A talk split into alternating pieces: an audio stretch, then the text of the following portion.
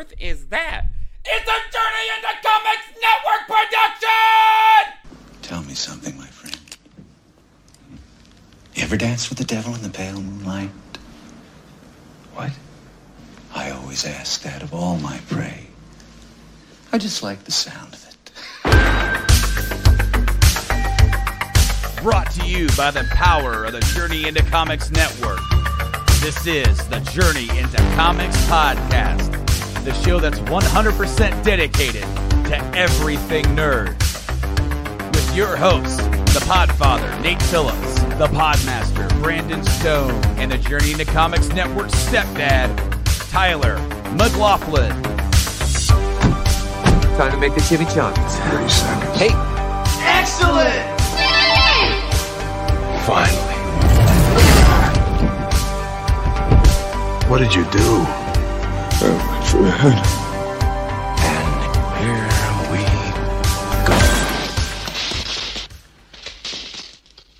Can somebody tell me what kind of a world we live in where a man dressed up as a bat gets all of my press? This town needs an enema. What's up, true believers? Welcome back to another episode of Journey into Comics. Today it's JIC 340. I'm your host, the Podfather Nate.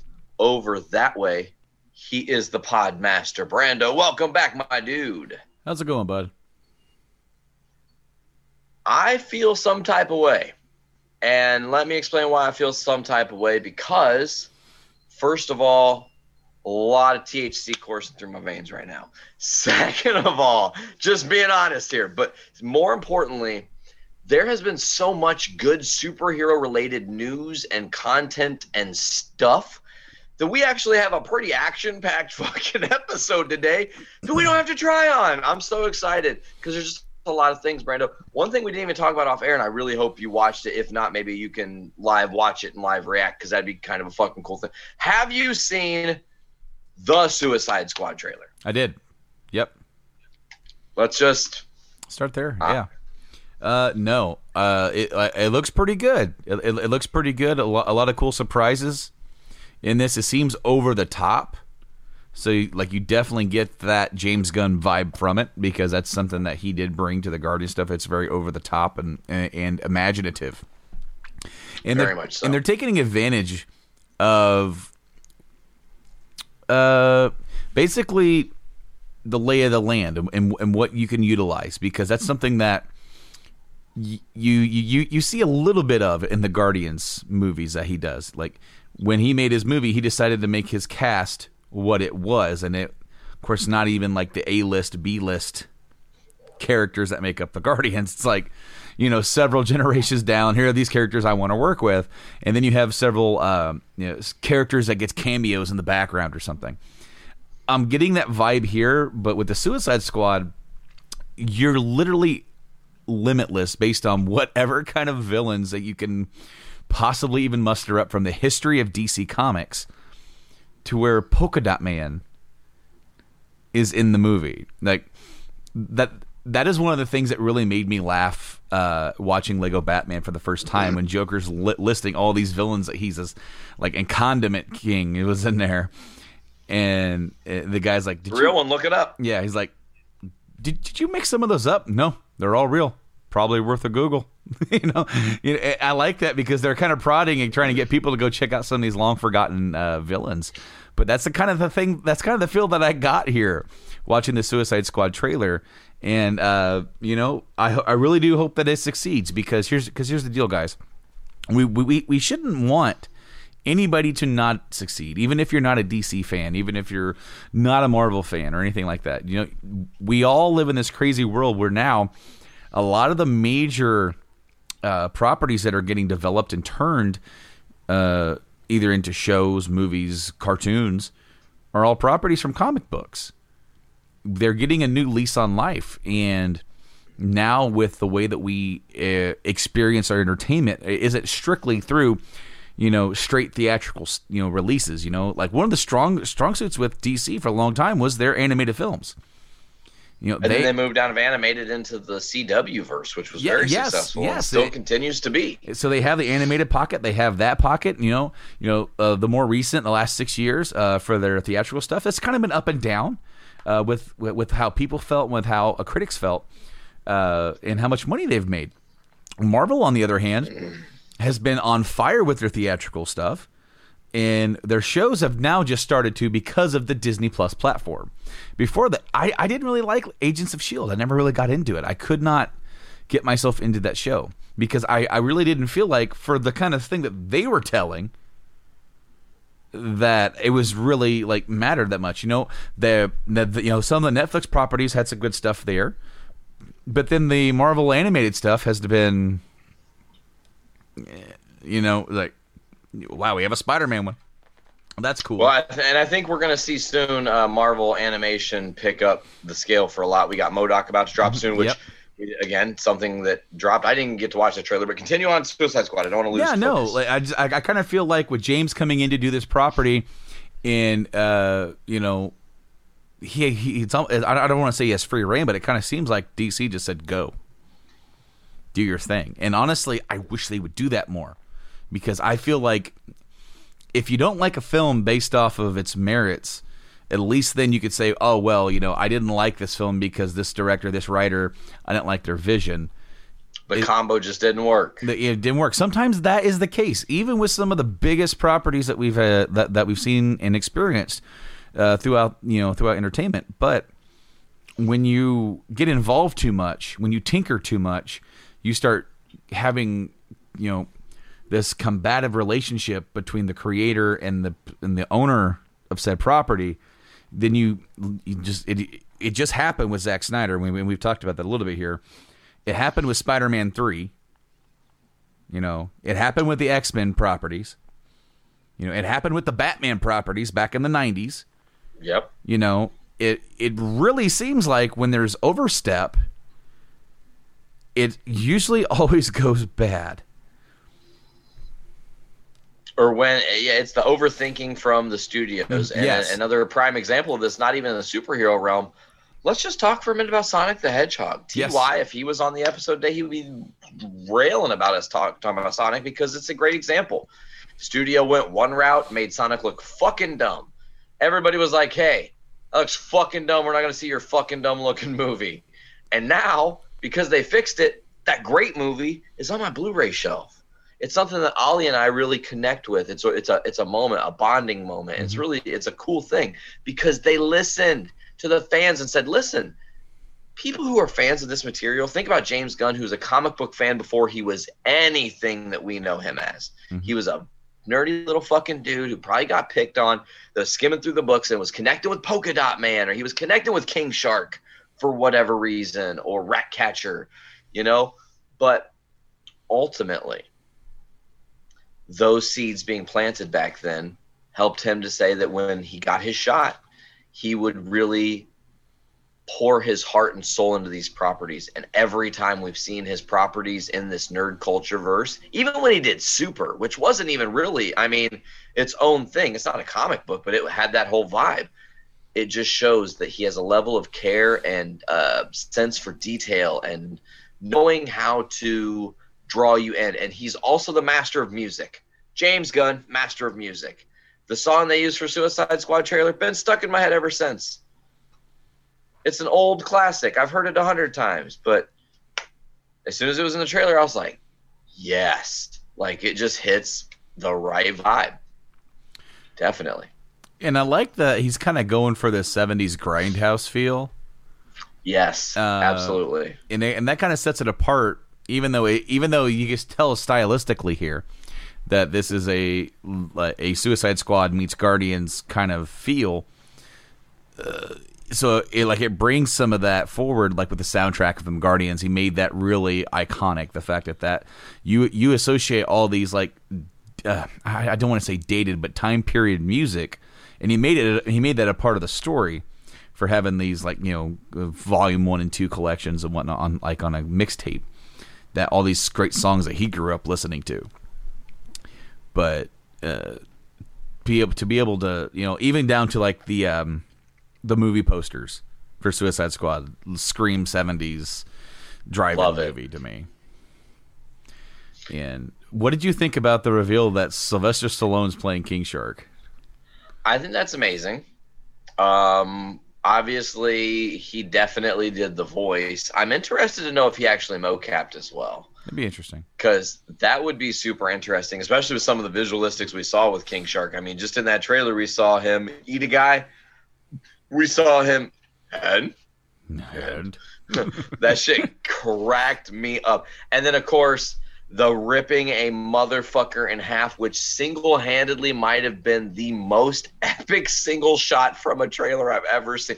Just, and there's all this entrails and shit, man. It was amazing. But the one thing uh, to tie it back around with what I was saying about him basically having the full catalog of villains or anything to work with, he's what James is looking at doing here is almost the same thing that he did with Guardians, taking these characters that the general fandom, general like as in like just casual fandom, probably doesn't know about, doesn't know a damn thing about Groot, doesn't know a damn thing about uh, you know uh, Drax but makes them characters that you end up liking and like you know uh, really like connecting with.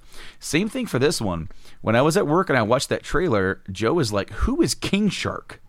Because he's not the biggest comic book guy. He knows he knows some but he but you know but he doesn't dive in deep. Who the hell is king shark he's like he's never read a comic book with him. He's never seen anything with him. And you know and i'll be honest with you i don't know a lot about king shark myself. But it's through these methods pulling out these villains uh, unless you're a diehard fan you might not necessarily know who they are but uh hopefully with the success of the movie now you're going to know who they are. And it's going to be uh, what they can uh, what the studios and uh, the, the comic books and everything else can utilize the revitalization or first uh, newfound uh, popularity of certain characters can they can now become more utilized within whatever projects that they're using. And that is that is nothing but good because literally ever since the guardians movies you know going into there who the hell are these people? And now they're everywhere. They're in pop culture you know? And that same thing could happen. People call me Spark Lord at work because of Star Lord. You know what I'm saying? So that's not a joke either. So, uh, anyways, check this out. So, uh, a couple thoughts on the trailer. One, again, John Cena steals the show with his comedy. He just he might have been a good wrestler. He might be a fucking hilarious, amazing comedic actor, and I mean that. Ever, I saw that movie. Uh, it was a Amy uh, Schumer movie, Trainwreck or something that he was in. He was fucking hysterical in it. But let's just real quick here, and unfortunately, now that I'm gearing myself into having to say what he says in that their trailer, you're gonna have a soundbite, folks. So enjoy this one. But the line where uh, Bloodshot's like, "Eat a bag of dicks," and he's like, "If there, if this whole entire beach was filled with, with dicks, and I had to eat every single one of them for freedom, I would do it." And I'm just like.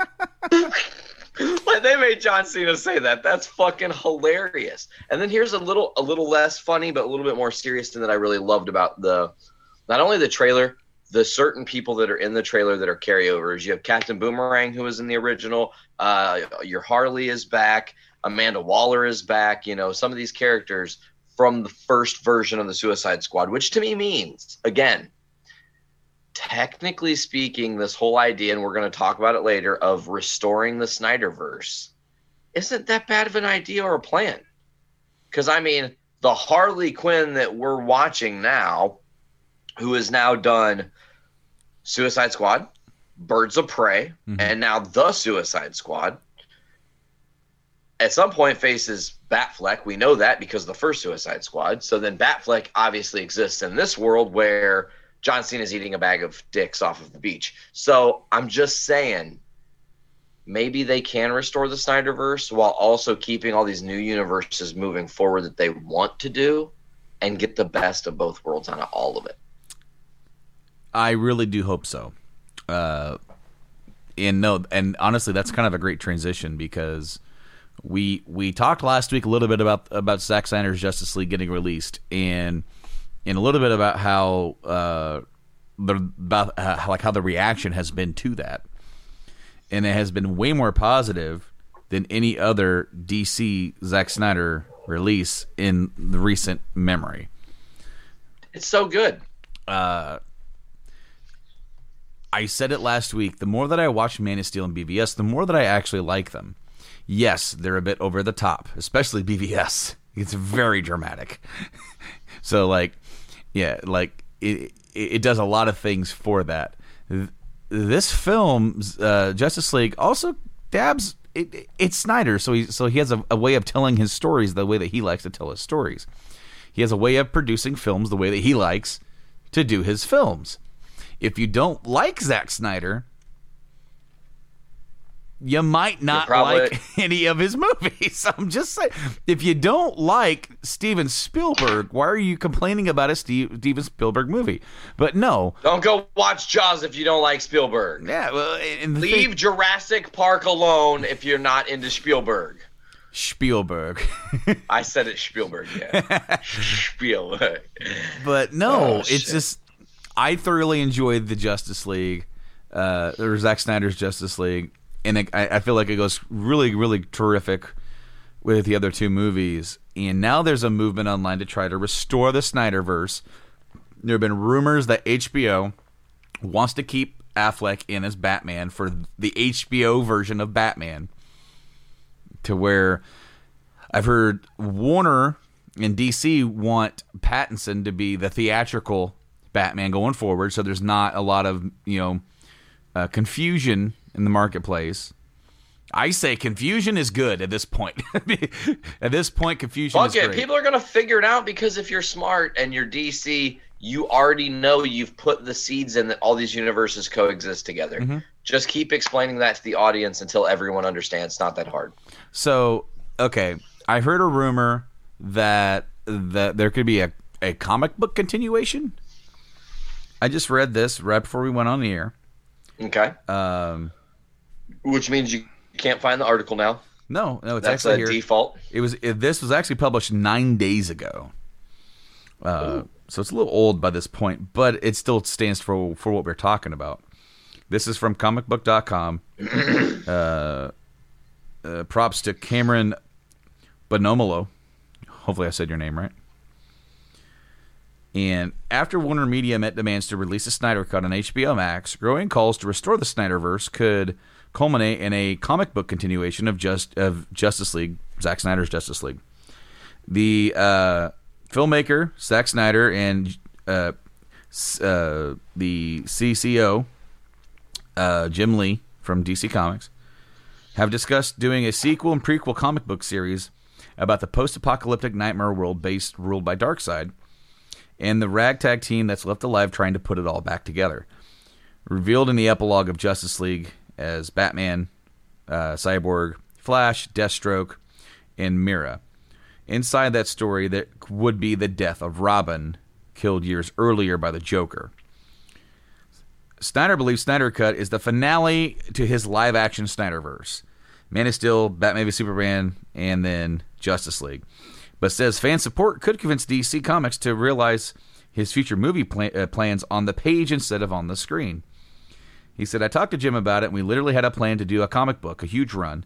We were going to basically do a comic book based on the whiteboard that I had up in Dallas, uh, where there was uh, there was a comic book that we uh, that we were going to release based on that, and then I wanted to do a, a mini run on the Joker Robin story, like a run of what was happening with Batman, what's happening with the Joker, and what was happening with Robin, and just that story on its own is sort of its own micro story. He then added, "We were super into it, and then there was AT and T acquiring Time Warner, and there was a bunch of switches and a bunch of cuts at DC Comics." Lee said, "Maybe in the future, if there's fan support, but we'll see." So it seems like uh, with with these mergers, a lot of things have shifted um, priority, and of course, that is no secret with anybody who knows their history behind Time Warner and merges. I mean, all you have to do, uh, if, if anybody out there is, are wrestling fans, you'll know that the AOL Time Warner merger is what essentially killed WCW as a platform to be an organization because uh, Ted Turner, who eventually, like the Turner organization became Time Warner, all this stuff, he owned that property. They owned that property. That was their promotion. They had they had it on their networks, on TNT and TBS. It was theirs to do with whatever they wanted. But when the AOL merger happened, there was a heavy influence by the new guys that were in charge that didn't want to be involved with that industry. So what did they do? They got rid of it and they sold it. And that created a monopolization in that industry. Moving forward, Here let- we are now. let's look at this. There was an acquisition. And what happened? I mean, I'm not saying this is a direct one to one because there, there, there's obviously a lot of problems with people who were at DC and at and at Warner who were uh, combative or want to control this uh, the feel of it. They wanted more Avengers style. They wanted they wanted success is what they wanted and they felt like BVS didn't give them enough, and Justice, and then they they they got heavily involved with the uh, Justice League cut for Joss Whedon. They brought him in to try and like save this thing and put a lighter tone to it, and put it out there, and it failed miserably. And then of course, then you had Aquaman that did pretty good for him. You had the uh, you know did, you know did different movies Wonder Woman did great. uh, but like you have other things that kind of come and go of the, it seems like there's a lot of turmoil and turmoil is not good for a creative like at all because you're going to have different people wearing different hats coming in and things change look at what happened bringing it back to wrestling just just just for this one one tidbit the guy at TNT who was really sequential at getting AEW on the air for all for all elite wrestling, having a good relationship with Tony Khan and Cody Rhodes and all these guys, is now no longer involved with that portion of turn. He he has moved on. They moved him. So he's not at TNT anymore. They have a good relationship still there, but literally, if they would have put the wrong guy in there that said, "We're we're Not having it. we're, we're just going to ride this contract out and you- then you guys are on your own. That literally could be the death knell for that company. They could probably still survive and try to find a new network, but it's a hell of a lot easier to to get out there. You know, if, if they have a stable home that is going to be able to reach a, a million people at least, minimum, then you can do your best to grow the brand, grow your stars, and do all that. You can't do that when you're on Paramount. You can't do that when you're on AXS TV. No offense to to, to Impact or or, where- or, or wherever they're at now. You're not reaching that. You're you're reaching a, a percentage of the percentage of the audience that you could reach, and that is not going to help you grow your brand and become a competitor to the biggest dog in the yard. The same thing could you could correlate some of the same things I'm saying here to the same things that are also happening elsewhere within the company how can the DC properties become as big and, and competitive as what the Disney and Marvel team are doing if there's a lot of turmoil in the background? And there has been turmoil. You know, all, all throughout this process, you have a lot of dreams and a lot of aspirations. You have the Pattinson trilogy, you have the Flash movie coming up, you have another Aquaman, you have Shazam, you have Black Adam that got release date uh, for next year. So like that's going to be interesting to see. We, we, we have Pierce Brosnan. He just got announced to play in that movie as well. I can't remember the name of the character he's playing, but you know, Doctor Fate. Doctor Fate. Thank you for Oh, reminding it's gonna me. be so fucking good. I'm glad you brought that up. That is so exciting. That was a great reveal. Um, but I do want to, and I'm not really backpedal, but I want to just kind of piggyback on what you're saying really quick about this whole verse turmoil. You're right. If your company is in turmoil, you end up like that massive ship in the Suez that was trapped for six days. You just get stuck in the bank, man, because you can't go forward if no one's actually driving the ship fucking forward. If mm-hmm. everyone's trying to decide who's going to drive the ship and no one's driving the ship, the ship drives itself into the fucking embankment. We saw it happen. I've seen a couple memes that sum it up greatly. It was like, I want the real Justice League. And it's a picture of the uh, CW verse of the, or the, you know, Justice League. And then it's the, um, oh, fucking um, Fastbender. Uh, no, the real Justice League. And then it's the picture of the Justice League, and he goes, no, the real Justice League. And then it's a picture of Snyder's, and he goes, perfection. You know, and I love that because it's like it, it just made me giggle. But the best meme of memes is and and and how to describe what is about to happen with the turmoil, with the lack of leadership that's happening here, is this. You do have fans that are craving, craving for more now that they've seen what Zack was able to do unleashed. I mean, Because go back, go back to Man of Steel. Fuck, go back to Watchmen, and just say, hey, Zack, do your movie, and let him actually be this creator that we saw in this movie. Mm-hmm. Who knows what we get? So now that we've seen him unleashed, don't put him back on a chain. Don't say, oh, that's good enough. You know, there's the meme, and this is what I wanted to get to, and it's like the Flash running to try to get around Soups in that fight sequence, and it's this is Warner Brothers uh, releasing the Snyder Cut, hoping that it'll silence fans, and then it's Superman staring at Flash, the the Snyderverse fans wanting to restore the Snyderverse, and he's just like, and I'm just like, yeah, you sparked the flame, man. You pissed him off. This is not the. If it wasn't good, if, if we were sitting here right now and the and the Snyderverse was just kind of a big bag of shit, we would not be having this conversation. But he knocked it out of the park.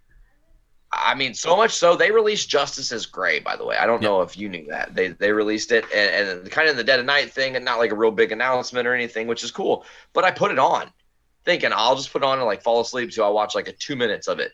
I just got sucked into watching an hour of that four hour movie because it was so impressive seeing how different it was in black and white and to actually kind of get his alternate vision. He talks about it. He says, it, you know, you're obviously going to have a CGI effect that doesn't look old school noir, but think Gotham City, think how Batman Noir is, this old gritty sci-fi movies and stuff. And there are some sequences that are pretty fucking cool and different. The Darkseid trying to conquer uh, Earth with the mother boxes the first time in black and white is really interesting and awesome. So, um, So okay, let him go, man. Just let him go. I- I'm I'm gonna go in a little bit into the weeds here because I want to dissect a little bit about what people did not like.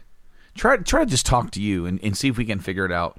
What was it they didn't like about BVS that made that made it to where the fans didn't turn out? That first weekend was really great for them, and then then the numbers fell off really fast. The re- and then the, then the reviews came in, and. Um, then it only made a billion dollars, which sounds like ridiculous that a film could be considered a failure. But when you consider how much money they were expecting uh, after the investment of making the movie, the advertising, and all that stuff, because that movie was everywhere advertised. So It was even advertised in I Am Legend like 12 years before it ever came out.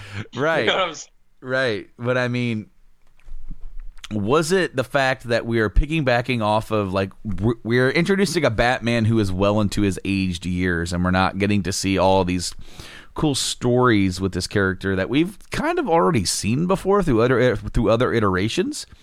But we're not seeing Batfleck do it. We're not seeing uh, the Jared Leto Joker do it. We're not seeing all the you know the Riddler. We're not seeing him do this and, and go over there and do this. So essentially, what we're seeing is a, a, a Batman nearing the twilight of his career. You know, uh, ultimately Coming to grips with his failures. coming yeah coming to grips with his failures but also uh realizing uh, that that is a part of his own fear and, and why he does what he does because he he's coaxed into it he's prodded you know yeah what the movie i feel doesn't get across enough even though it, it's it's done through the reveal is how smart lex is the moment that Lex walks up to Bruce and Clark, he knows exactly who each of those two people are. and has the whole moment, has the whole thing figured out. He's already in the. Ch- he is not playing the game. He is ahead of the game. Yeah. And literally, he's just like, hey, you know, like, he's already, he, he's not going to go out there and tell everybody who Batman is. He wants to, he, he, he essentially is trying to control Superman. Some men just want to watch the world burn. That, right. But I mean, like, you know, after watching that movie again, and, and we've talked about it, how, like, how maybe the writing wasn't as good as it could have been. For some reason, that own critique of my own is becoming less and less. Maybe it's because the more times I watch it, the more that I, the more that I'm understanding the nuance of the of the scenes behind everything. Maybe maybe because we were coming off of uh, the Nolan verse, which was so exposition heavy that literally they're holding our hand and walking us through every scene with a character like uh, Michael Caine's Alfred or uh, through like Lucius Fox, where it's like, or through the Joker, where like you're literally mesmerized on the screen watching these characters interact. Whereas in this movie, it's more like this is what's going on. I'm I'm doing this, and and, and Alfred's like, you have no reason to do this. it's like, yes, I do, Alfred. But it makes the like, there's stuff going on in the background. There's things that you see. It, it, it's the him him looking at all these checks returned, prodding and nailing. You know, it's all that shit. And then even Superman realizing that shit, I fucked up. I fucked up. You know? And then there's a part of him that does want to hurt Bruce, but he doesn't want to hurt Bruce. So he's holding back. And of course, it's the big moment, the Martha moment. You could have rewritten that to be a little bit better. But what I take from it, this is my take. If you disagree, feel free. If you say it's a bad scene, it's a bad scene. That he is so out of it and near death that he's just blubbering. Save my mom. But he just says Martha. Because her name is Martha. You know? And at that point, the Superman is, is, is, is he's not thinking straight. So, but see, a lot of that stuff isn't really contextualized. It's it's not given to you on a silver platter. And I think that when we uh, reviewed it initially, your biggest critique, Brando, was there's the, the one line and you'll miss it stuff. Yes, And yes. there's so many things going on that one line and you'll miss it. You have to turn pay around for a attention. second. You Yeah. know, you forget about what the cup of piss is about, and you Yes, know, all of a sudden yes. you're lost. you need these are movies you have to pay attention to. They're not necessarily as fun as the Marvel verse. But that's what made them different for me. And every time that I watch them and I'm paying attention to them, not just putting them on for like, you know, for popcorn's sake, but like they're fun to watch and get into the story of it. And, you know, and Justice League it was the same way. But literally it's a 4-hour movie and no one's going to watch a 4-hour movie to not pay not to pay attention to it. So therefore, like, so in a way, like it, it was a lighter tone and it was a more fulfilled story than the, than BVS. In a way, you, you almost wish BVS could have been a little bit longer to just make more sense of where these characters are and what they're doing. But it would be a shame if this was it. It wouldn't make sense if it was it. I want to also say one thing else, Brando. You said that there's a possibility of them doing a comic based on the Nightmare Maybe. world. Maybe, yeah. I'm all for that.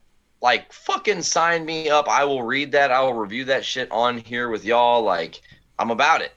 That's a cool idea because you know what? That the reason that I think that's such a fascinating idea is to do that Elseworlds type story where you do have this alternate team that doesn't really go together going up against Darkseid in this battle that seems like there's no chance in fuck they can win.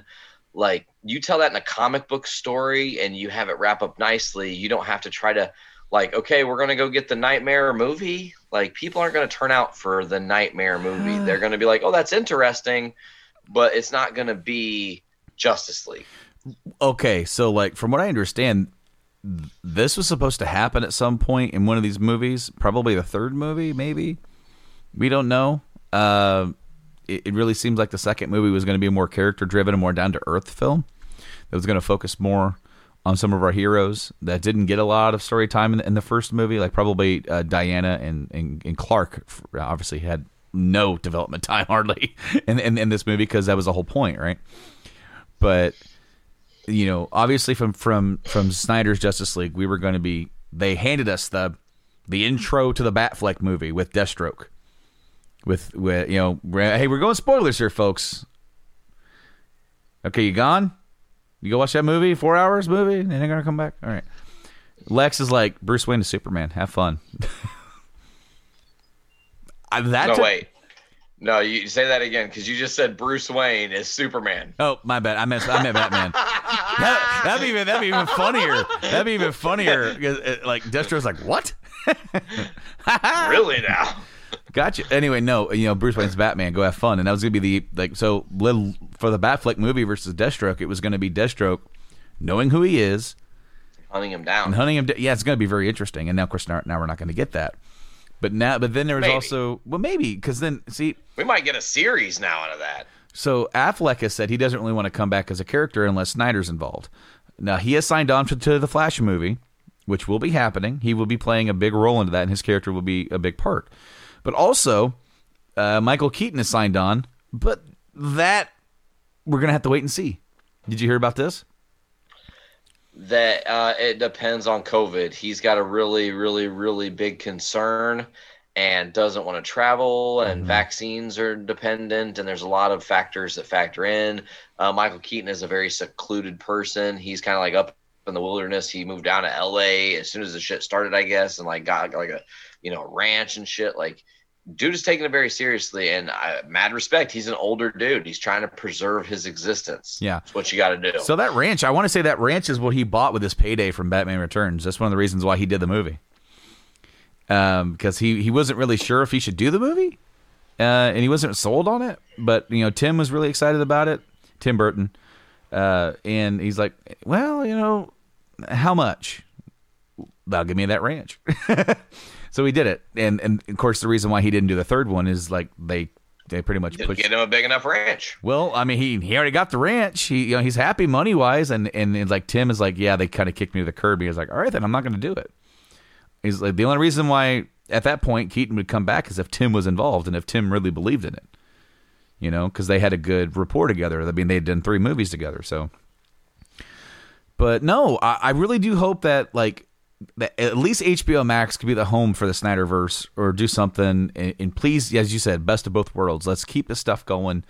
If we Well, and. I mean, but we already know that the Snyderverse is leaving the HBO Max because it's going to come to theaters, and you best believe that shit comes to IMAX. We got to see it, bro. It was Yeah. so good. I, I will sit four hours for that for sure. No, like that movie was really freaking good and so much better than the theatrical version. Um, there, there there's not many scenes from, from the theatrical from the theatrical version that I would say I would want here. I loved another great meme of the. It was a visual of uh, Ezra Miller's Flash in Justice League trying to save the Russian family, and it's like you, and then it's the Ezra Miller Flash running backwards in time to bring everybody back to stop uh, the destruction, which was fucking amazing. The guy she tells you not to worry about. I died laughing. I was like, "Oh, that's so good." I wasn't ready for that. For that scene. I, It was I- amazing. I didn't call it because obviously we, we've already seen this movie, kind of. And then it was like, boom, everybody's dead. What? And then your brain immediately went to, oh my God, we actually are going to the nightmare universe. Like somehow we're going to end up there. And then Gary's off in the distance and shit's still happening, but time is slow for him. And then he starts talking, and you've seen it with the mother box where he slowed down and actually reversed a little bit of time. So there's exposition and build to this moment. And then he starts running so fast that he restored the Snyderverse.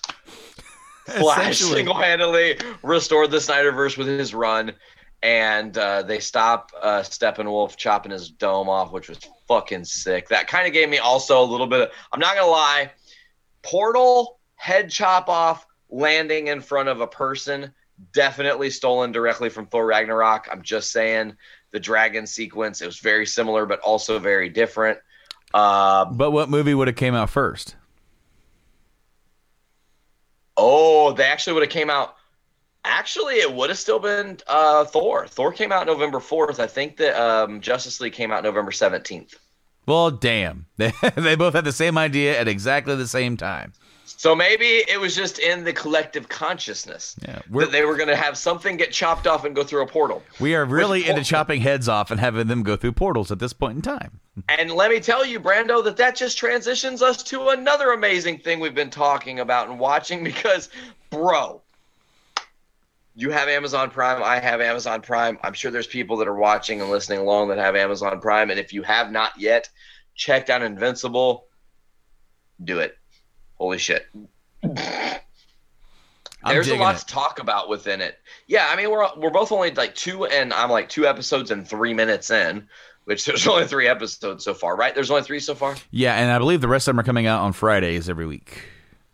Nice. So, uh, Okay. and the episodes are, are like 45 minutes long. It's not like a little short 20 minute animated thing because this is an animated show. And may I just say, the cast.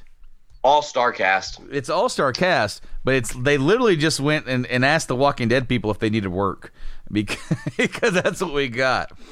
Uh, Oh, yeah. So if, if you guys haven't heard of Invincible, it is a superhero uh, a superhero uh, comic created by uh, Robert Kirkman, who also created The Walking Dead. And uh, wh- that's what makes it so funny because it, it like it follows this young kid, and his dad's this famous, awesome superhero, and now he's getting his own powers. And it's the I gotta go. This is all new to me, duck out of water thing. But there's superheroes all over the place, and of course, this is its own custom. It's almost kind of like the Watchmen in that in that respect. How there's no superheroes here that you're ever gonna have have heard of, but like Very similar. very similar and relatable. Uh, Steven, Some of which, some, some of which out the gate. I'm I, not to. I know you're sitting doing like the setup, but some of which out the gate. At first, I was like, "Really, this was your best you could come up with, Kirkman? Red Rush, yeah, well, it- it's kind of a parody or like a take on it, right? totally." But uh, Steven Yeun plays Mark Grayson, who who is in, who is invincible. His dad, Nolan Grayson, is Omni Man, right? Not gonna lie, if you would have went to say Mark Grayson is, and instead of it saying it, it would just been the logo like has been in the episodes on our screen. I would have fucking lost it, bro. It would have been great.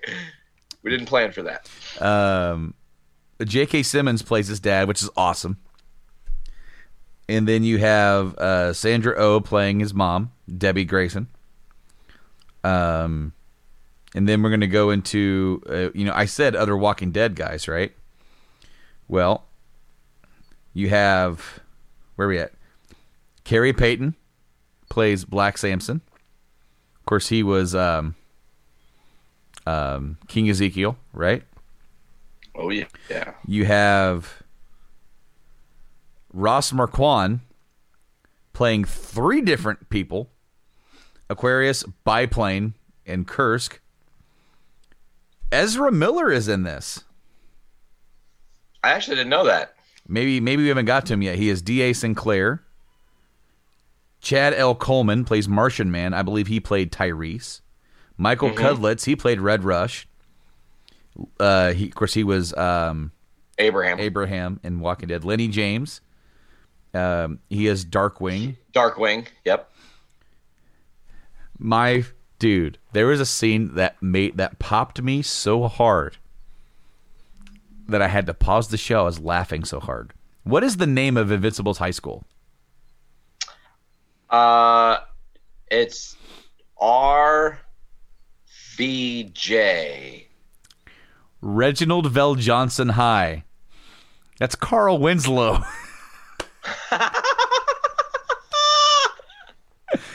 and he is in the show as as as a as a principal, I assume, of Reginald VelJohnson High. He also plays a scientist and a uh, and a tether tyrant. Sonequa Martin Green, uh, of course, she played uh, in The Walking Dead, and uh, she is Green Ghost. What did she play? I can't remember her name. Sasha, right? Sasha. Sasha. It's been a while since I watched The Walking Dead. Um, Lauren Cohan played War Woman, and of course she plays Maggie in, in The Walking Dead. So you've got he's like, all right, we need some people for some for some one off characters. Kind of have a like, and, and yeah, so like this whole story kind of sets it up. It is animated, but trust me, it's mature content. Uh, it's very Very gory, very violent, very. Is everything okay? You did the ear. Well, I heard a cry, and I don't know if it's my baby or if she's watching a video with a baby crying. That messes with me sometimes. If I'm, I'm just like, everything all right? She goes, I'm watching a video. Well, don't do that. We have a child who actively cries. You know, I'm I'm I'm over here looking for the hot tag, try, trying to trying to help out and be all right. And it's like, my my you know my, like my freaking dad sense went off. But no, the violence and gore is, is, is you know is really high up there. And But this show has genuine shock. yes, Like I, as someone who you and I read the first few issues of Invincible ways back, Long time but I think the story is a little bit different right out the gate. I feel like this isn't like they're they're taking parts of the story through the history of Invincible and condensing it to tell a different, more cohesive Mm-hmm. story. Possibly, I don't know, but um, we also had. A, I was oh, I'm sorry. We also had some other guys. Mark Hamill plays in this. He plays amazing. Art Rosenbaum. He's the guy that makes all the costumes. yes, Seth Rogen was the inspector. Loved that. Allen the alien was not ready for that whatsoever. I'm like, one thing I like about having Prime is that you can pause it and see who's in the scenes. And also, there's a version of the episodes that you can watch that have trivia and shit involved with them too, so we can like really detail and break down some of the shit that's, and that's happening. and that's coming up because Clancy Brown is in this, and he plays Damien Darkblood, yeah, who's like a demon detective trying to figure out, you know, Hellboy. yeah. Well, uh, where, when when when did he play Hellboy? no, I'm saying he has Hellboy. Oh well, yeah, he, because he's red. He could Well, play an no, but he's Hellboy. a demon. yeah. He, I'm. T- you got what I'm saying. Okay, so in the trivia, they said that the reason why, uh, like, like he can be like in the, like invisible in the in the room, but he changes the temperature of the room, which is why the one guy, his uh, breath always you see his breath, and it's a Yeah. sign that he's there. Apparently, that is a change that was made for the show. So he didn't just show up all of a sudden. Well, like, was just there. yeah, like they, that, and I thought that was awesome. But uh Michael Dorn is apparently going to be in this. Of course, he plays Worf. He's going to be Battle Beast. Zachary Quinto is in this. He plays Robot. Robot. no, th- th- there's just a lot of people, and so many people that we haven't even mentioned that are in this, and it it is very well done. Very it's very well acted. What- very well. What is uh, it? Gillian Jacobs is Mhm. uh, Atom Eve. Yeah. Uh, you had uh, what the fuck is his name? I can see his face, but he's that Rexplode guy who's a douche hole. Um, Uh, Jason. man, He is Jason. mm, I can't say his last name because I'll. Uh, Mantzoukas. yeah, Jason Mantzoukas. Yeah. yeah, you got it. You did great. Hell yeah. Um, but uh, without spoiling it, the show has genuine shocks. You know, you, the, with the first episode, it's it is uh, it starts off a little bit slow in building, and you're like, oh, this kid's getting his powers. We're gonna watch him fucking slowly learn to get his powers, and in five episodes, maybe some interesting shit will happen. You know, because that's how TV usually works. And then quickly through this episode, it's like boom, Mark starts to get his powers. Him and his dad start the training, like starting to kind of figure things out. Then the episode wraps, and you're like, oh, cool, the episode wraps. But then you get this scene with Red Rush, and he's like chilling with his girl, and then goes and stops this villain, and then comes back, and she's all mad that he left and shit. But then he gets paged, and then the fucking uh, Aquaman type character dude, who's the frog underwater, he gets paged, and then Miracle Man gets paged. He's like doing the try to like expand his boundaries, and um, Immortal gets paged, and War Woman gets paged, and all these people are getting paged, and then they all show up. They're like, "What the fuck's going on?" And then there's this shocking moment, and then you know the only super that's like a super super left that's alive when we come into episode two is Mark's dad who's hospitalized, and you're like, "Wow, this is fucking insane! Like, what has happened?" Um, so then Mark in the second episode kind of plays the like, well, now it's time for me to step up. But this is uh, Braxmoy, you know, my fucking my dude. That was some funny shit with the the they and and you said it. They don't hold back on gore, and that was one thing that popped the fuck out of me. Is the first time he tries to save this lady from these aliens, and like he gets her to the hole, and she's all fucking destroyed because you were just flying around and getting shot at, bro. Like, come on, man. She took half those shots for you, and you're invincible, you dumbass. like, but it shows the real casualties and the real aftermath of what would happen if a real invasion happened. Not a Marvel invasion where Chitauri are fucking just holding people hostage or parademons are dropping people. I mean, I guess parademons have become way more vicious now in the, the Snyderverse, as it were. But you get what I'm saying. These, um, what do they call those? Cannon fodder type characters Mhm. in this universe actually pack a punch and do damage, yeah. which I love. Absolutely. I I was taken aback by some of the gore. Like him trying to help with that alien invasion and he's like, "Hey, are you okay?" And then it just yeah. ah! He's like he the blood's on him. He's like, oh, like he's having actual like war trauma, like you would Yeah. if you were on the battlefields and stuff. And I kind of like that too. They did the like the white noise tune out that they do when you see like the flashbang moment in war yes. when someone's like they're yeah, and all of a sudden everything's just like real um, swimmy and you can't discern what's going on. Uh, but uh, what was the other? There was another little thing that I wanted to. There was a couple things that popped me for sure. Um, one, Kirkman really, really must have seen someone's eye get exploded out of their fucking face at some point as this child, because this is not the first time we've seen him use that gag, and No. he used it again in this. In this, he used it to kill one of the Guardians of the Globe. Not going to reveal and, and explain more because it's like a, a totally like what the fuck moment.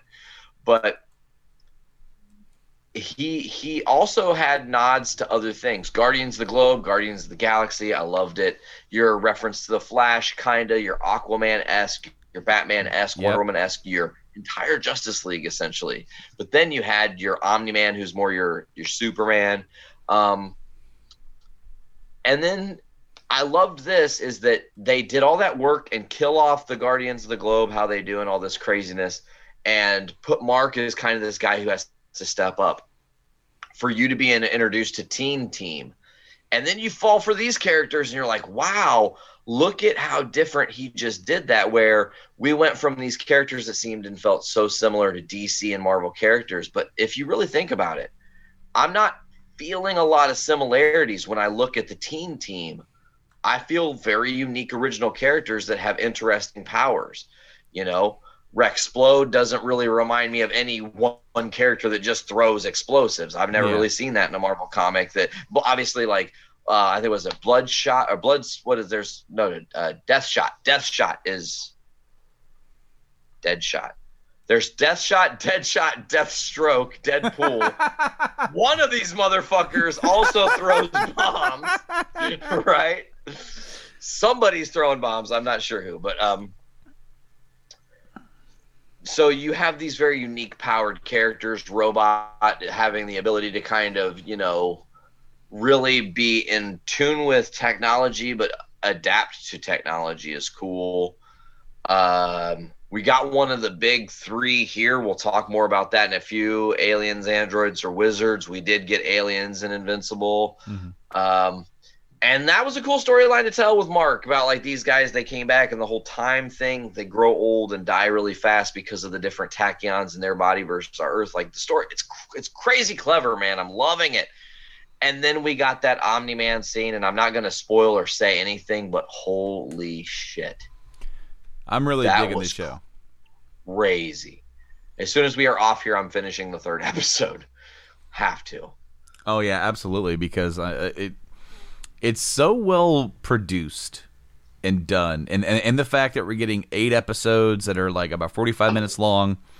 It's like a short little series, but like it doesn't like it's they're taking advantage of their platform to not be that little kid oriented cartoon show which you could easily do by dumbing down the violence and, and bringing up the more mystery behind who killed the Guardians of the Globe. They're gone, right? You could definitely do that if you were to kind of dumb it down, but that kind of goes against what Rob's Robert's uh, originally, you know, his creative vision. He, what he does is that he's taking this story that could be just a, another run of the mill superhero story and just making it finding ways to make it more real, make it make it feel like relatable to the normal person, and also get into that guttural, visceral side of it that we don't that that gets so glorified that we don't even think about. You know, so good, good, absolutely, you know, good work here. And uh, to to kind of cap it off, that's a, a segue to the to the next thing in a minute. But to cap it off here, uh, the how do I word this? I think there's a real specialness, and I connect in that way. And I'm sure that with the uh, you know your journey and everything, you're gonna you're gonna probably be vibing the same way. But there are scenes there, father and son, that are really emotional and hard to watch as Mhm. both a parent and as a kid to a father who I have connect, you know, a great relationship with and whatnot. So Yeah. it, they Kirkman killed it. I mean, across the board, this is a banging ass show. I cannot wait to see where we go from here. I'm glad to have jumped on before the fourth episode drops, and they're already halfway through the fucking story because I feel like at that point you might as well just wait to watch it till you can binge watch the whole thing. But uh, I love it, man. I'm all about Invincible, but um, there are other characters in the in, in the superhero world that are invincible, as we learned in another series, Falcon and Winter Soldier, my man. Yeah. I mean, this was another fucking awesome episode. Like, this has been so much good content. That's what I said at the beginning of the episode. This just being a easy to discuss show because of all the good that just exists out there right now. Um, let's riff on it, man. What were your thoughts on episode two? uh, it was great and a and a good progression from where you know the first episode was a more of a get you know let's establish baseline. Here's where we are getting to know you know the characters again with where um where they're at. And this this episode was more of the you know let's put the bootstraps on get to work and do some stuff ramp up the action a little bit because this is what this show is going to be. It's going to be a little bit more akin uh, to that regular MCU action uh, hero style. It's not going to be so much into like what WandaVision was, uh, and that's good because that's it gives us a clean break. You know, it doesn't need to be as cerebral. It can it, it can do it in its own way, and for sure, we we, actually got to know a little bit and meet uh, John Walker, the new Captain America, and see. They definitely try to get you to like be on his side. They do give him the fair shot of like, we want you to kind of like almost be like, hey, this guy's not that bad. Like they picked a dude who's like, he really wants it, you know, like he's serious about the role and everything. But then you start to learn their not not really ulterior motives, but just his deeper uh, side, I Yeah. guess, which was really, really great. Yeah, I really enjoyed the episode, uh, and I enjoyed some of the twists and turns that, that the episode took you on. And and that, uh, and the one thing that really stuck out to me, uh, which, which is exactly what we were all expecting, was kind of the back and forth and bickering between Sam and Bucky. the fucking uh I don't know what it's called, but uh the um my words suck, Brando. Help me out here, my friend. The therapy session. That's the word I'm looking for. The therapy session that they had was amazing and also at moments hilarious and also really emotional. Again, back to the emotions. There were some real moments there where Sam is just like, listen, we have other shit to deal with. We got to squash this now, and I'm ready to move on. And then Winter Soldier is deep down, Bucky is like still processing a lot of shit he's gone through. And it really is bringing up a lot of darkness that he's had to overcome to be where he is now. And it's like, there's some shit going on. Also, Enfys Nest is in this show from Rogue One, or from Solo, not Rogue One. I got that wrong. Remember Enfys Nest, Mm-hmm. the chick that tries to hijack from uh, Solo's smuggling crew. Yep. Um, she's a flag smasher. It's pretty cool and has some some really interesting stuff. And she's like kind of the Neo of this uh, rebellion. And um, I think that the person that texted her that they want their their stuff back is actually John Walker. And I think that he is a part of the reason the super soldier serum exists, or he knows who has it and where it's been distributed because he's got it. How does he do the things he does? He's got some of that serum, but there are more than just him out there. And then we got to go and, and talk Captain America, and they, they take an old school cut. I want to say this was early 2000s or late 90s, somewhere in there. Brandon might course correct me. Uh, Captain America Truth Story where it has been revealed through the timeline that Cap was not the first super soldier. It was a black dude. And of course, they were filling a black dude full of toxins that were not going to give him everlasting life because it was still in test phase. Yeah. and the ramifications of that. And we get to see the start of the fallout of that. And again, emotions, emotions. It was just heavy, heavy, heavy, heavy. The episode did, did a, a good job of balancing that, though. Uh, balancing the heavy with the levity. Uh, and so, like, I feel like the episode was was really well balanced. And then, of course, uh, you know, we get the we get the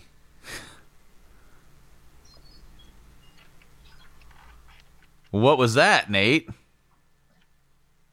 I don't know, Brando. Considering the whole episode. Wow. So you've been recording. Okay, I was wondering why you were a little uh, sound a little bit more- Quieter? uh, yeah. Well, no, uh, echoier. Echo ear. Oh, great. So, yeah, sorry, folks. We're almost done with the episode. and I figured out, I looked down I was like, why is it when I'm talking, I'm not seeing that little green light flash? And I was like, oh, motherfucker. I forgot to plug the shit in. God damn it. Yeah, so yeah, so we've done almost this uh, an hour of the show with just using the the onboard mic from your webcam. So Well, I'm glad that it actually picked it up because I was worried that it still had the interface selected and that I was just not getting audio at all. well, no, well, see, it doesn't really matter. be- tested it already. Yeah. Well, because if I'm hearing you, and then that means the audience is hearing you. I made sure that both lines are moving because last week I messed up and didn't unmute myself, and we we got five minutes in, and I'm like, ah, you guys haven't heard a word I said. So I, so literally the whole beginning of that episode would have just been you guys responding to me and me just moving around and and you know mouth moving. But uh, to get back on track, I thought the episode was really well balanced and a good step two uh, for this series. This is gonna be what a six episode series. Yes, six Okay. episodes. It should feel like a massive six-hour Marvel movie. Uh, maybe we'll get a full cut of it where they just do like a, a marathon mode, you know, Mm-hmm. like Snyder Cut esque. Hey, just watch it in one binge. I will say these motherfuckers with their they know how to drop a perfectly unexpected cliffhanger. Because I was like, oh, we're getting a few minutes of this story here. Because he he's all like, we're going to see X, and then you get the scene where you're starting to see X. And we're like, cool, we're gonna get some some exposition credits. You fucking dicks! How would you do me like that? Yeah, they, they definitely. Um, that is something that uh, is really key if you're going to be making a streamable series. I mean, one thing it, it, it's it goes through just having a good series in general to keep the audience from week to week, which is how they're normally, which is how you know Disney does release. But if you you also want to be able to keep it to where if they wait and watch it in a bunch, or if you release it all in a bunch, they want to keep clicking that next episode. So that, that way they're going to watch it. And they definitely uh, have done that because they ended the first episode with the reveal of the new cap. Ooh, new cap. And this time it's like uh, they were talking about going to see Isaiah, which was that, you know, as, as you said, the black man and that was used for for for experimental uh, super serum stuff. Who actually they say beat the sh- shit out of Bucky. And Almost took him down. yeah, and, and broke his his metal arm, which wasn't vibranium at, like at the time. And uh, then he was placed in prison for thirty years, and kept it quiet. And now he's out, and he doesn't want anything to do. He, the this episode dances around the race issue that's kind of going on. Oh, it definitely faced it straight up and down with racial profiling. Coming. It did. It did later, but at first when he's saying you people, we like your people talking to Bucky, you almost kind of think that it's just the white people. But he's not. He's talking, he's talking about Hydra. He's specifically talking about Hydra because the, because that gets kind of revealed later. But no, as you said, after we leave there, uh, Sam is like, "Why didn't you tell me about this? Why didn't you, Why didn't you tell Steve about this?" Because he had enough on his plate.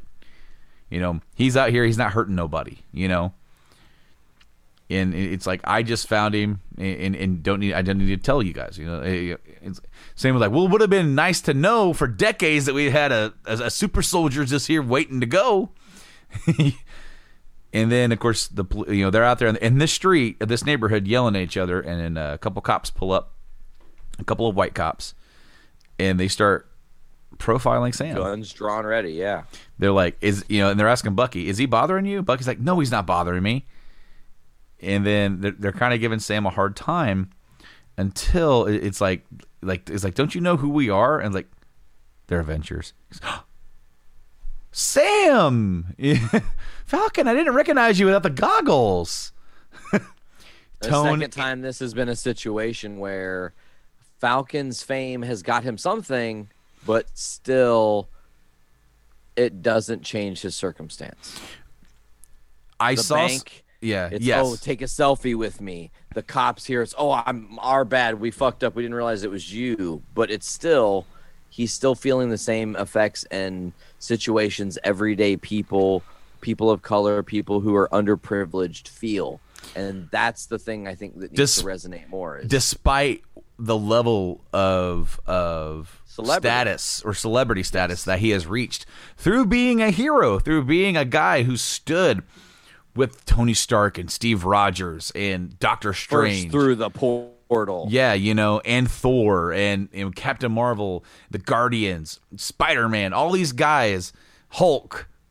He stood with all of them against Thanos, you know, and they recognize that, but also, yeah, no, so like, I saw some reaction, and I saw somebody post this, and this was absolutely fantastic. Uh, somebody said, I don't want race stuff brought into my Marvel. And somebody replied with, if you don't want Marvel talking about the problems of our modern society, then they need to do it more for you to be able to see the problems in our society. Bingo. Because literally, with you sitting there saying, "I don't want to see this," that does mean you're you're willing to turn a blind eye to it, and you don't. Turning a blind eye to reality. So therefore, if it doesn't, if you don't see it in your entertainment, it doesn't exist, and it diminishes what's going on. So no, this kind of stuff does need to be you know highlighted and detailed, and the fact that it's happening to a to a a semi uh, celebrity status hero like Sam. Who turned down or gave up the shield to be the next Captain America, feeling like he wasn't good enough, when when in reality he is good enough. And I and see that's the, that's gonna be the part of the story that's gonna be awesome uh, to see that come around, and that's why we're getting these little influences of or these little scenes that are like, yes, but yes, but you know. And to go back with what what you already said about that therapy session, you know, one of Bucky's problems with Sam was that Sam gave it away. He's like he gave it to you. Steve You believed were the chosen one. yeah, bro. Steve believed in you. And then, you know, and basically Sam is like, I don't know if he says it, but but, but he's feeling like maybe he was wrong. He's like, well, if he's wrong about you, then maybe he's wrong about me too, and all the stuff that I'm trying to do. Man, You that know. broke me. That was no, that was a great scene Be, Mm. because it really for for that when he said that, like the way that Sebastian delivered that line was amazing. Because it like like it almost like emotionally he like like he almost like broke through into that moment and and became really emotional. And I- it's such a great moment because there's also that that telltale moment of after this is over, we go on a perma- permanent vacation and, and never see each other again. I don't see But that. that's not gonna happen. I don't No. see that. I think that these two characters are going to realize they need each other more than they need anybody else almost. Especially when it comes to the kind of stuff that, that they could be or will be doing later on, whatever. You know, it's Absolutely. but no. The show did great. They ended it with that great teaser at the end of we're going to go see somebody who knows Hydra. They're they're they're, to go see Zemo, which is what I like because then uh, one one of my things was maybe he got out during the the blip stuff. No, he didn't get out. He, he's still right where right where he is. But I also like how Sam was like, "You're going to go sit down across from this guy." When Sam is basically insinuating, you know, he can still kind of like Influence you. Yeah. But we assume through context that that has been kind of taken care of. That he does, he doesn't Wakanda took care of that right. fully. Yeah, that he doesn't have to worry about being a little mind wiped and becoming a, a super killer again. Even though those nightmares still haunt him, he shouldn't have to worry about that going forward. He can worry about putting good into the world. Like Disney Plus is going to be doing in June when they actually broke the levee and have decided that they will be releasing Black Widow not only in theaters but also simultaneously to the Plus uh, premium subscription thing. That is amazing. We talked about how eventually it was going to happen. You can only hold the shit out for so long, and guess what? The dam finally broke, Brando. You know, They drove their Chevy to that levee, and that levee was fucking dry. in a, it, it- on one hand, I'm happy because those who don't feel confident enough to go out in public and be around um, theaters and other people right now, maybe they're maybe they don't feel comfortable, maybe they're immune, you know, compromised even with the vaccine. You know, it's going to take some while before we start reaching herd mentality or, or herd capability, where herd immunity, I I should say, to where we're going to be able to just go back to normal and not have to really. And we got late breaking news. What's that? We have a casting announcement. I'm trying to pull up the official uh, official article here as Russell Crowe has been cast in Thor: Love and Thunder. was uh, so um was that that was a picture that got posted on his Insta or on his Instagram or on his Twitter of Russell Crowe and uh and uh Taika? no no no no no. I'm sorry uh man Chris Hemsworth my brain was like the Liam it's no it's not Liam it's like for some reason I could not think of the name but no it was a picture uh, Russell Crowe just put it out the other day and people were like oh okay cool and now here we are And I also heard there's a photograph of Taika Waititi, Chris Hemsworth, and Jeff Goldblum also. oh Meaning Grandmaster may be making a re- return, a grand return, as it were. So that's pretty awesome. Lots of stuff there. God damn, there's even more news because they obviously today announced the full cast for Obi Wan, mm-hmm. which had some some cool names and surprises in there. It's good to see uh oh Hayden Christensen finally officially back in the Star Wars universe. I can't wait to see what they do with him. Yeah, dude. Um, I wanted that from the get go. I, I I want him to be have an opportunity. You know, it could arguably be said that this could tie into Justice League. That hindsight being twenty twenty helped make the the the Snyder cut better because they saw uh, how it was done and stuff that he. Snyder said he's never seen his the, the the the other cut of the movie. He said he's never seen that. He didn't want that to influence him. So maybe not so, but the fact Fuck, that now I want to watch him live watch that movie. he said he, he, he, he's, he's thought about it, but I'm not sure if he's actually done it. I would love to see like a live reaction thing of him watching the other movie, but the faces he would make. but like you get a second chance to tell your story, and you get another chance to add to. And, you know, and with Hayden coming in, a lot of people dogged on him a lot for the direction he was given to act the way that he did. Uh, for the movies that he was in, a lot of people dog on episode two the most, and yes, it is pretty cringeworthy. it's my least favorite Star Wars film, but it just he did exactly what the director George Lucas wanted him to do. It was supposed to be sappy. It was supposed to be melodramatic. It was supposed to be over the top, and and also with, with the way that he delivered some some of his lines. If you put a Darth Vader helmet on top of him, it would have his cadence would have sounded like Darth Vader. That's why it sounds kind of weird coming from a just an everyday walking normal person. Uh, but I'm excited to see what he does, and I'm excited to see what he brings to this, and be able to add that feather in his cap of coming back to this role. And the fandom was very split on it. Uh, some people liked it, a lot of people didn't, and I've heard that. Could we get flashback exposition? That would be neat. That could change everyone's opinion of this fucking story. I would love that. I mean, we've done. They. Uh, it's easy to do. It's easy to go flashbacks. We've gotten it. Obviously, Well, a lot of that story has also been elaborated on through the Clone Wars series too. So, like, you could take stuff, either ad- adapt it, or add to even more new shit. You know that that has not been seen. I would love to see that, and then somehow we're going to be getting a rematch. I'm not sure how they're going to do it. But we'll see. Because it, my only issue with the rematch is that it has to contextually make sense with what has already been done before.